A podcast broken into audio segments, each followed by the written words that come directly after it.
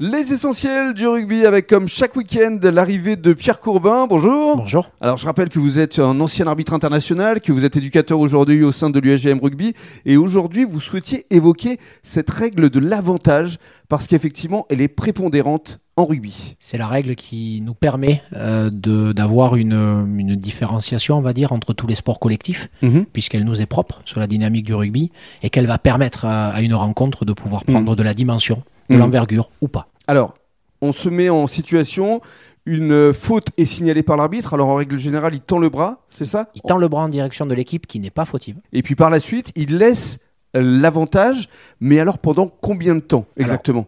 La notion de temps, elle est importante parce qu'on en parlait en préparant cette émission. Euh, on ne peut pas définir un timing précis sur la notion d'avantage. On Mhm. ne parle pas de notion de timing. On va prendre en considération différents éléments qui nous permettront de juger et de dire si l'avantage est concluant ou pas. Alors lesquels justement? Alors, la première et le- le- l'essentiel de, de cette analyse va se tourner autour de la règle. Déjà, la règle, elle nous dit qu'un avantage, il doit être soit territorial, soit tactique. Donc, deux notions importantes déjà pour valoriser une notion de non-arrêt du jeu. Alors territorial, ça veut dire que l'équipe qui euh, a l'avantage doit avancer sur le terrain, ça? Exactement. Tactique, c'est quoi alors? Et tactique, c'est à partir du moment où une équipe va prendre l'ascendant sur euh, le rapport de force. D'accord. Une situation, euh, comme on voit beaucoup de jeux ici à Bézians, par exemple, euh, une situation en bout de ligne où on va avoir un surnombre numérique Mm, est un avantage tactique. D'accord. Et puis euh, l'autre élément à prendre en compte également, c'est le type de faute, si c'est une faute mineure ou majeure. Exactement. À partir du moment où on va analyser le type de faute, on va laisser un temps qui sera vraisemblablement différent,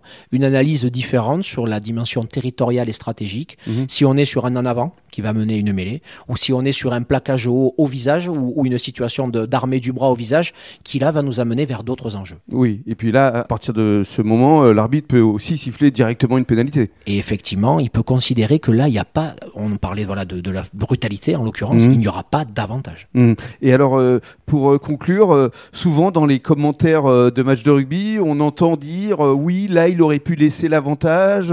Quelle est votre analyse? Bah, par rapport à ces commentaires qui sont riches et qui amènent une, une forme de voilà de compréhension également sur, sur les matchs du week-end, il faut avant toute chose se baser sur ce que les arbitres ont comme prérequis pour amener cette visibilité sur les rencontres. Et Mhm. bien souvent, on est un peu en décalage avec la réalité des acteurs qui sont souvent issus du jeu. Mhm. Hein, les, les- les journalistes euh, sportifs euh, souvent sont issus du jeu et aimeraient souvent voir laisser plus euh, le ballon vivre, ce qui n'est pas toujours possible quand on se réfère aux fondamentaux Mhm. dont on vient de parler. Et c'est vrai que pour vous qui avez été arbitre international, c'est euh, sur cette règle de l'avantage qu'on voit si effectivement euh, l'arbitre maîtrise bien euh, le jeu. C'est essentiel. Parce que fondamentalement parlant, c'est cette analyse du rapport de force, c'est l'analyse des forces en présence qui va permettre de laisser les avantages, peut-être même de ne pas revenir à la faute initiale.